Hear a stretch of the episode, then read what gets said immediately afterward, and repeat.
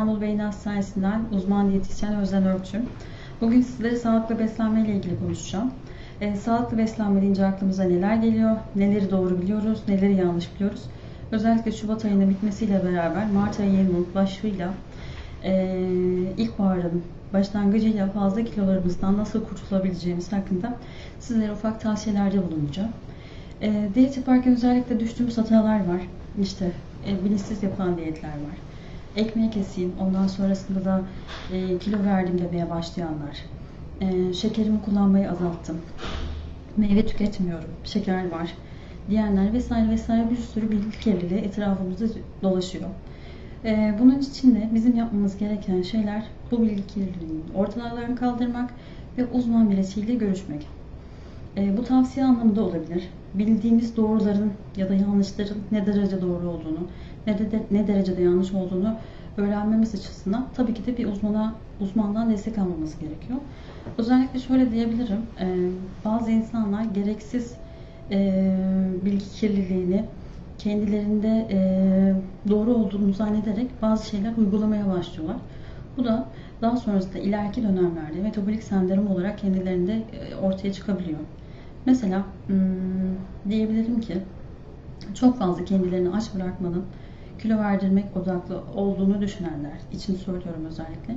İleriki dönemlerde özellikle de diyabet yatkınlığı varsa e, aileden genetik bir faktör de varsa bunda eşdeğer e, insülin direnciyle ortaya çıkabilen ya da yüksek tansiyon ya da düşük tansiyon şeklinde kendini izleyen metabolik sendromun bir parçası haline gelebiliyorlar.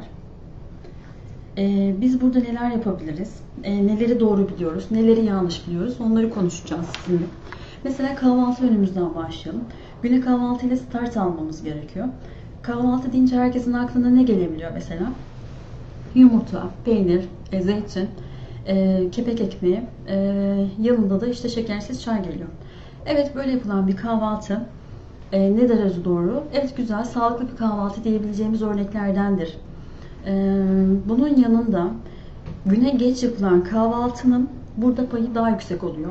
Kahvaltıyı geç yapmak bizim e, öğünlerimizi atlamamıza neden oluyor ve e, daha çok eksik öğünle tamamlayarak gün sonunda açlık krizlerine girmemize neden oluyor. Mesela kahvaltımızı yaptık. İşte dediğim erken kalkamayıp saat 11'de kalktığımızda öğlen yemeğini pas geçebiliyoruz haliyle. Ya da orada yapılacak bir ara öğün pas geçilebiliyor. Öğlen yemeği kaydıktan sonra e, yok işte ben saat 5'e kadar 6'ya kadar kendimi tok hissediyorum. 6'ya kadar hiçbir şey yemesem de olur demeye başlıyor. Bunlar e, danışanlarımdan da gelen e, danışanlarımın da e, tavsiyeleri doğrultusuyla ya da benim onlara verdiğim tavsiyeler doğrultusunda izlediğim genel diyet yapanlardaki hatalar hatalar hatalar bu şekilde seyrediyor. akşam yemeğine kadar evet kendilerini aç tutabiliyorlar. Akşam yemeğine kadar da kendilerini tutabiliyorlar. Bir şey yemeyebiliyorlar. Ama daha sonrasında işte gece yatana kadar e, tatlı krizlerine girebiliyorlar. Bu da aldığımız eksik öğünlerin şeker düşmesiyle beraber kendini gösteriyor. Şekerimiz düştüğünde de kendimizi e, bir tatlı kavanozuyla beraber baş başa bulabiliyoruz. E, burada yapılan hatalar dediğim gibi öğünün başlangıç saati, kayılan ara öğünler ve sonrasında gelen açlık krizleri. Bizim her zaman söylediğimiz şöyle bir şey vardır. 3 ana öğün ve 3 ara öğün. 3 ana öğün ve 3 ara öğün şeklinde beslenmemizi düzenlememiz gerekir. En başta yapmamız gereken şeyler. Kal güzel bir günün erken saatinde, çok erken demiyorum yani 7'den bile bahsetmiyorum. 9'da bile yaptığınız kahvaltı sizin için uygun bir saattir. 9'da yapılan bir kahvaltının ardından kendinize kahve gibi, kahve saati gibi ya da çay saati gibi ufak bir e, mutlu edeceğiniz bir ara sığdırın. Bu ne olabilir? 11'de kendinize bir kahve yapıp yanında küçük kuru meyveler kuru meyvelerle beraber kendinizi çok mutlu hissetmenize neden olur. olur neden olur. Ee, öğlen yemeğinde de e, keza de tamamlamamız gereken kalorinin geri kalan kısmını öğlen yemeğimizden tamamlamamız gerekir. Çok fazla açlık hissetmeyenler için ya da çalışanlar için ya da öğrenciler için tempolu bir yaşamı olanlar için de bu kalorinin büyük bir kısmını oluşturabiliyor. Yani pas geçilmemesi gereken en önemli öğünlerden birisi de öğlen yemeğinde. Burada kişi yoğun bir tempoda çalışıyorsa e, ofis hayatı varsa ya da öğrencilik hayatı varsa e, burada yiyebileceği ızgara, et, tavuk ızgaranın yanına salata tercih edebilir. Yanına yine bir kepçe çorba, yine kepekli ya da tam buğday ekmeğiyle yapılan ekmekle beraber kendine bir öğün oluşturabilir. Ondan sonrasında e, bir iki saat aralarla beraber kendine ara öğün belirleyebilir. Daha sonrasında akşam yemeği ve en son e, son ara öğününü tamamlayıp gününü bitirebilir. Diğer bir konuda su. E, su neden önemli? Biliyorsunuz ki temizlikten geçiyor. Suyun girdiği her yerde temizlik faktörü olarak biliniyor. Bizim beden kirliliğimiz, bir nevi detoksumuz da sudan geçiyor. Yani bizim kalori başına almamız gereken e, sıvı miktarı, su miktarı 1 kalori eşittir 1 gram, 1 mililitre gibi düşünebiliriz. Bir insanın günlük ortalama 1500-200 kalori alması gerektiğini düşünürsek yani bir insan 1,5 litre sudan aşağı su içmemesi gerekir. Yapılan hatalardan birisi de bu. Yani insanlar su tüketimini e, içtiklerini zannediyorlar ama yok kışın kış kış odaklı düşündükleri için yeterli sıvı aldıklarını düşünebiliyorlar ama 1,5 litrenin altına çok kolaylıkla inebiliyorlar. Ya da bunu diğer içeceklerden sağlıyorlar. İşte çay tüketimini arttırıyorlar. Kahve tüketimini arttırıyorlar. Ee, o da sıvı, o sıvı diyerek suyun yerine başka içecekleri koyabiliyorlar. Bu da yapılan diğer ikinci hatalardan birisi. Bunun yerine ne yapabiliriz? Su içemiyorum diyenler için özellikle şöyle bir şey yapabiliriz. Ee, detoks suları hazırlayabiliriz. Yani içimi daha rahat, daha yumuşak olan detoks suları hazırlayabiliriz. Özellikle baharın ilk zamanlarına geçtiğimiz bu aylarda e, C vitamininden yüksek detoks suları hazırlayabiliriz. Bunun için de çok kolay içecekler, e, tarifler, e, herkesin bildiği ufak tefek tarifler illaki vardır. Benim de nacizane tavsiyem bizim şekerimizi kırmak için en güzel yapılan, en çok tercih edilen ve herkesin çok sevdiği, çok da tercih ettiği baharatlardan tarçın. Tarçın, bir iki dilim limon, bir iki e, yaprak yaş nane ile beraber detoks suyu hazırlayabiliriz. E, bunun yanında başka alternatif olarak e, içeceğimiz içeceklerden, bitki çaylarından detoks e, sularımızı da hazırlayabiliriz. Yani çok kolaylıkla yeşil çaydan kendimize detoks suları hazırlayabiliriz. E, 1 litre suya e, bir poşet ya da iki poşet yeşil çay atıp üzerine de iki dilim limon ya da birkaç dilim limon da dilimleyerek e, diğer başka bir detoks suyumuzu da hazırlayabiliriz. E, ona istinaden alternatif yeşil çay sevmeyen ya da tarçın sevmeyenler için de e, yumuşak içimli sadece sadece kullanılabilecekleri limon dilimleriyle beraber detoks suları hazırlayabilirler. Buradaki amaç hem kaliteli sıvı tüketimimizi arttırmak, vücudumuzu arındırabileceğimiz kadar toksin içeceklerden arındırmak Dediğim gibi kafeinin fazlası da e, çarpıntı yapabilir. E, ayrıca e, su tüketimimizi, su emilimimizi minimumuza düşürebilir. E, dolayısıyla detoks suları hazırlayarak ya da böyle aromalı sular hazırlayarak hem su, su tüketimimizi arttırmış oluruz hem de bahara kendimizi güzel bir şekilde karşılamış oluruz. E, soğuk algınlığından, nezleden, gripten kendimizi korumuş da oluruz. E, diğer bir noktada e, çok fazla e, uzun süre e, yapılan açlık krizleri ya da kendilerini e, şok diyetlere e, maruz bırakmak. Şok diyetten şok diyetten kasıt herkesin algıladığı şöyle bir şey var. Çok fazla uzun süre işte kilo veremiyorum, kilom durdu. Bundan sonra ne yapabilirim? Yok işte şok diyet yapalım, metabolizmam hızlansın. Onlar bunlar. Benim tavsiyem burada şok diyet e, bazen e, kötü etki yapabiliyor. Özellikle de e, rahatsızlığı olan kişilerde şok diyeti çok fazla ben tavsiye etmiyorum.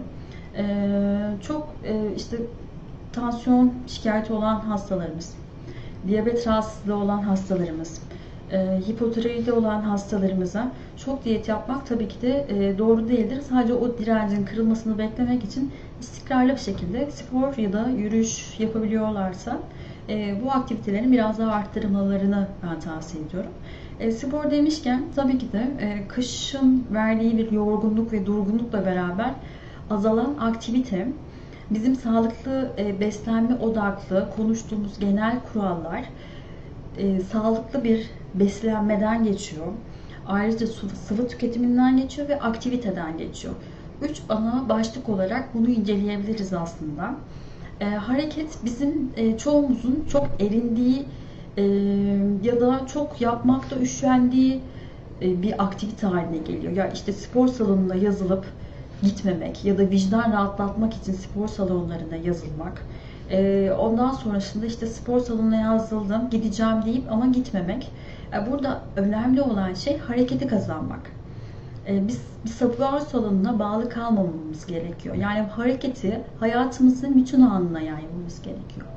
Öğrenciysek gideceğimiz yere işte otobüs ya da arabayla değil de bir durak önce inip ya da işte arabanızı park edip ya da en yakın bir yerde durup bir turu atıp ondan sonra e, evinize ya da gideceğiniz yere gidebilirsiniz. Ya da çalışıyorsak mutlaka e, bir parkur ya da bir yürüyüş alanı kendimize belirlememiz lazım. E, belirli, e, denilen 10 bin adımın altına düşmememiz gerekir. Şu an teknoloji çağındayız. Herkesin adım sayarları, telefondaki uygulamaları ya da indirebilecekleri mutlaka uygulama program vardır. Bundan kendi adımlarını e, takip edebilirler. E, ne kadar hareketsiz olursak, ne kadar az yesek de e, kalorimizi harcayamayacağımız için bunlar bize geri kilo olarak geri dönecektir. Emin olun. E, burada yapılan hatalardan bahsederken e, hareketin neden, nedenli önemli olduğunu yani eminim herkes biliyordur. E, birisinin çok rahat hayatına yarım saatlik haftada 200 kez yaydığı yürüyüş ya da hareketli bir e, tempolu bir yürüyüşte ne kadar e, çok belirgin bir şekilde kilo kaybettiklerinin farkına varacaklardır.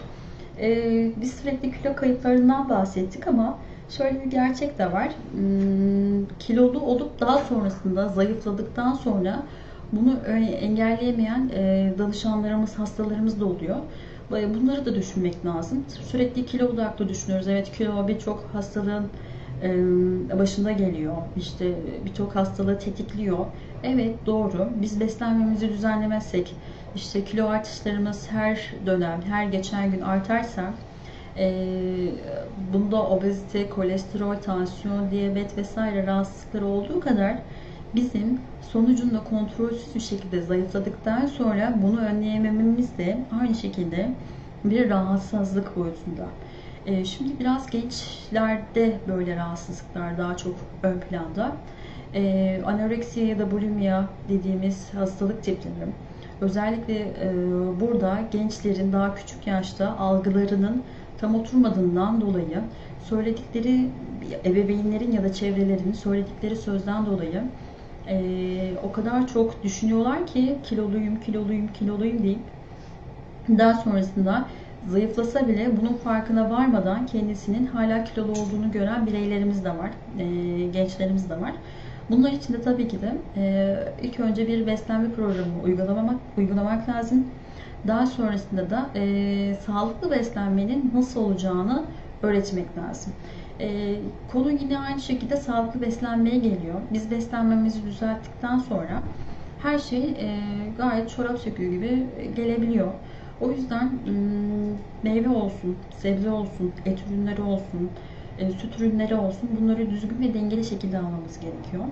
E, burada önemli vurgulamak istediğim diğer şey de besin grupları.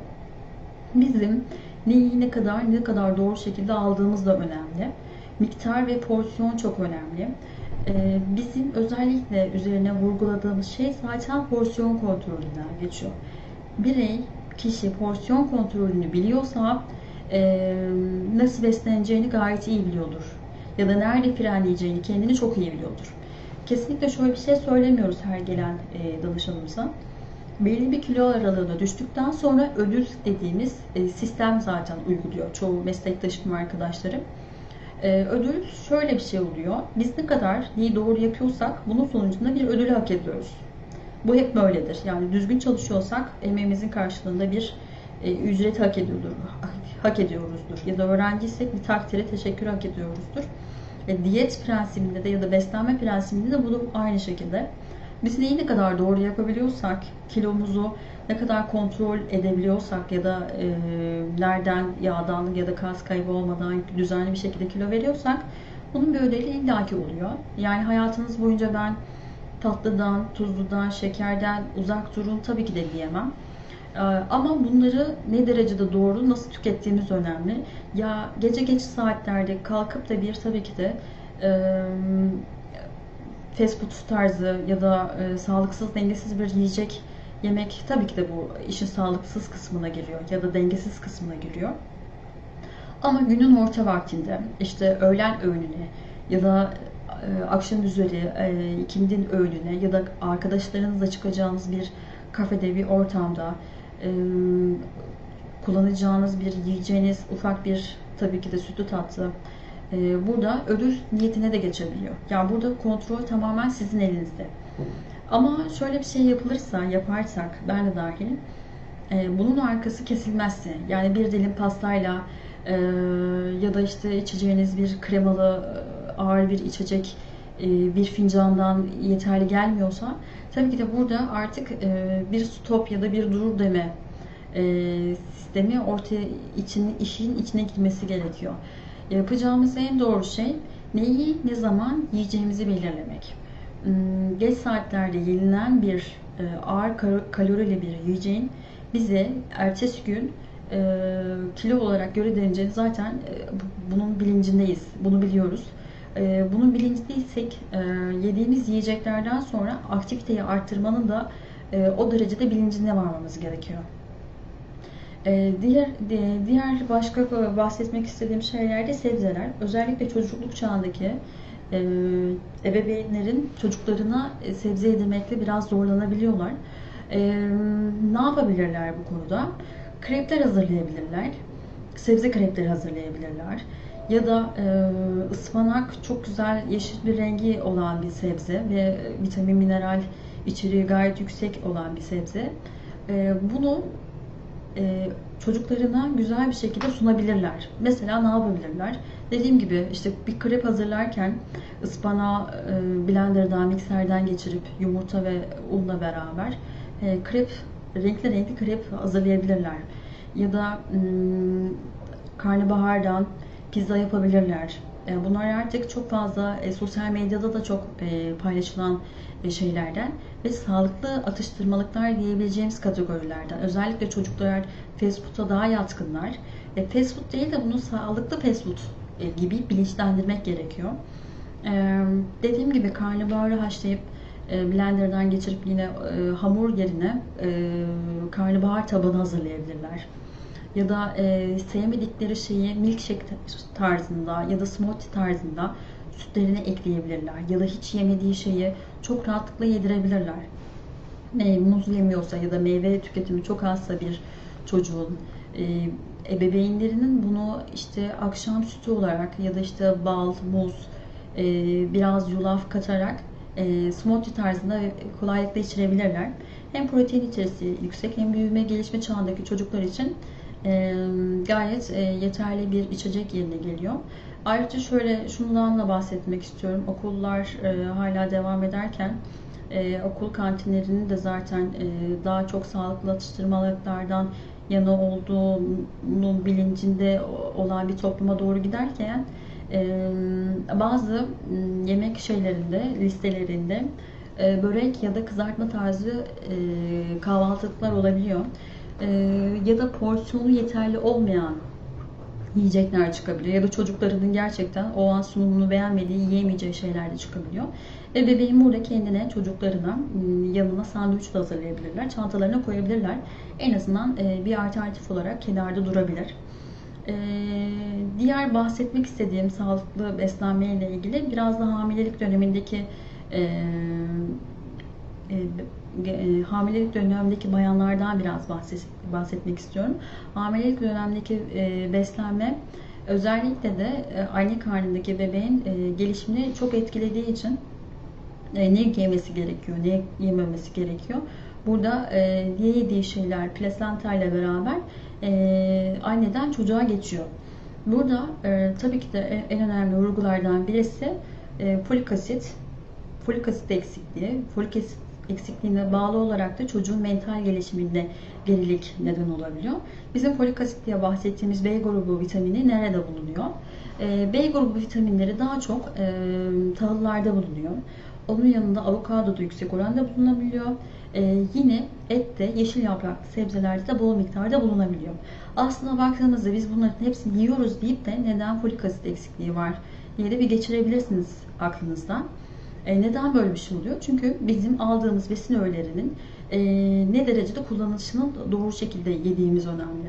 İşte bir ürünü ya da bir sebzeyi yerken kızartıyor muyuz? Ya da işte bir eti yerken yanında yoğurt yiyor muyuz? E, yoğurt biliyorsunuz ki demir emelini baskılıyor. İndiriyor ve e, etten aldığımız demiri e, minimize ediyor. E, böyle olunca da tabii ki de sağlıklı bir beslenme tabağında neler olmalı diye aklımıza soru işareti geliyor. Şimdi sağlıklı bir beslenme tabağında e, neler olması gerekiyor? E, hemen kısaca şöyle bahsedeyim bir kez daha. E, ızgara bir et, yine söylediğim gibi az yağlı ızgara bir et. Yanında e, olabilirse haşlanmış sebze, e, belki olabilirse sebze püresi, e, yanında da e, bir kepçe çorba ya da bir de iki dilim ekmekten geçiyor. Aslında bu kadar kolay diye bahsettiğim şeyler e, bizim uygulayışımızı geçince e, daha farklı bir boyuta e, ulaşabiliyor. Dediğim gibi annenin hmm, ebelik döneminde kullandığı ya da tükettiği tüketiminin iki katına çıktığı bir dönem hamilelik dönemi ya da işte kalsiyum miktarının e, alması gereken kalsiyum miktarını iki katına çıkartabileceği kadar e, önemli bir büyüme gelişme dönemi. E, e, tabii ki de e, burada ne yapacak? Anne tükettiği işte günlük tükettiği iki bardak sütün yanında ya da yoğurdun yanında bunu 3'e 4'e kadar çıkartacak. Ya da işte atıyorum 100 gram bir et yiyorsa bir öğünde bunu 120 gram kadar çıkartarak dengeliği sağlayabilir. E, şimdilik e, bu kadar bahsedeceğim şeyler. Bir sonraki görüşmemizde daha detaylı ya da başka bir programla beraber e, sizler karşınızda olabilirim. İyi günler.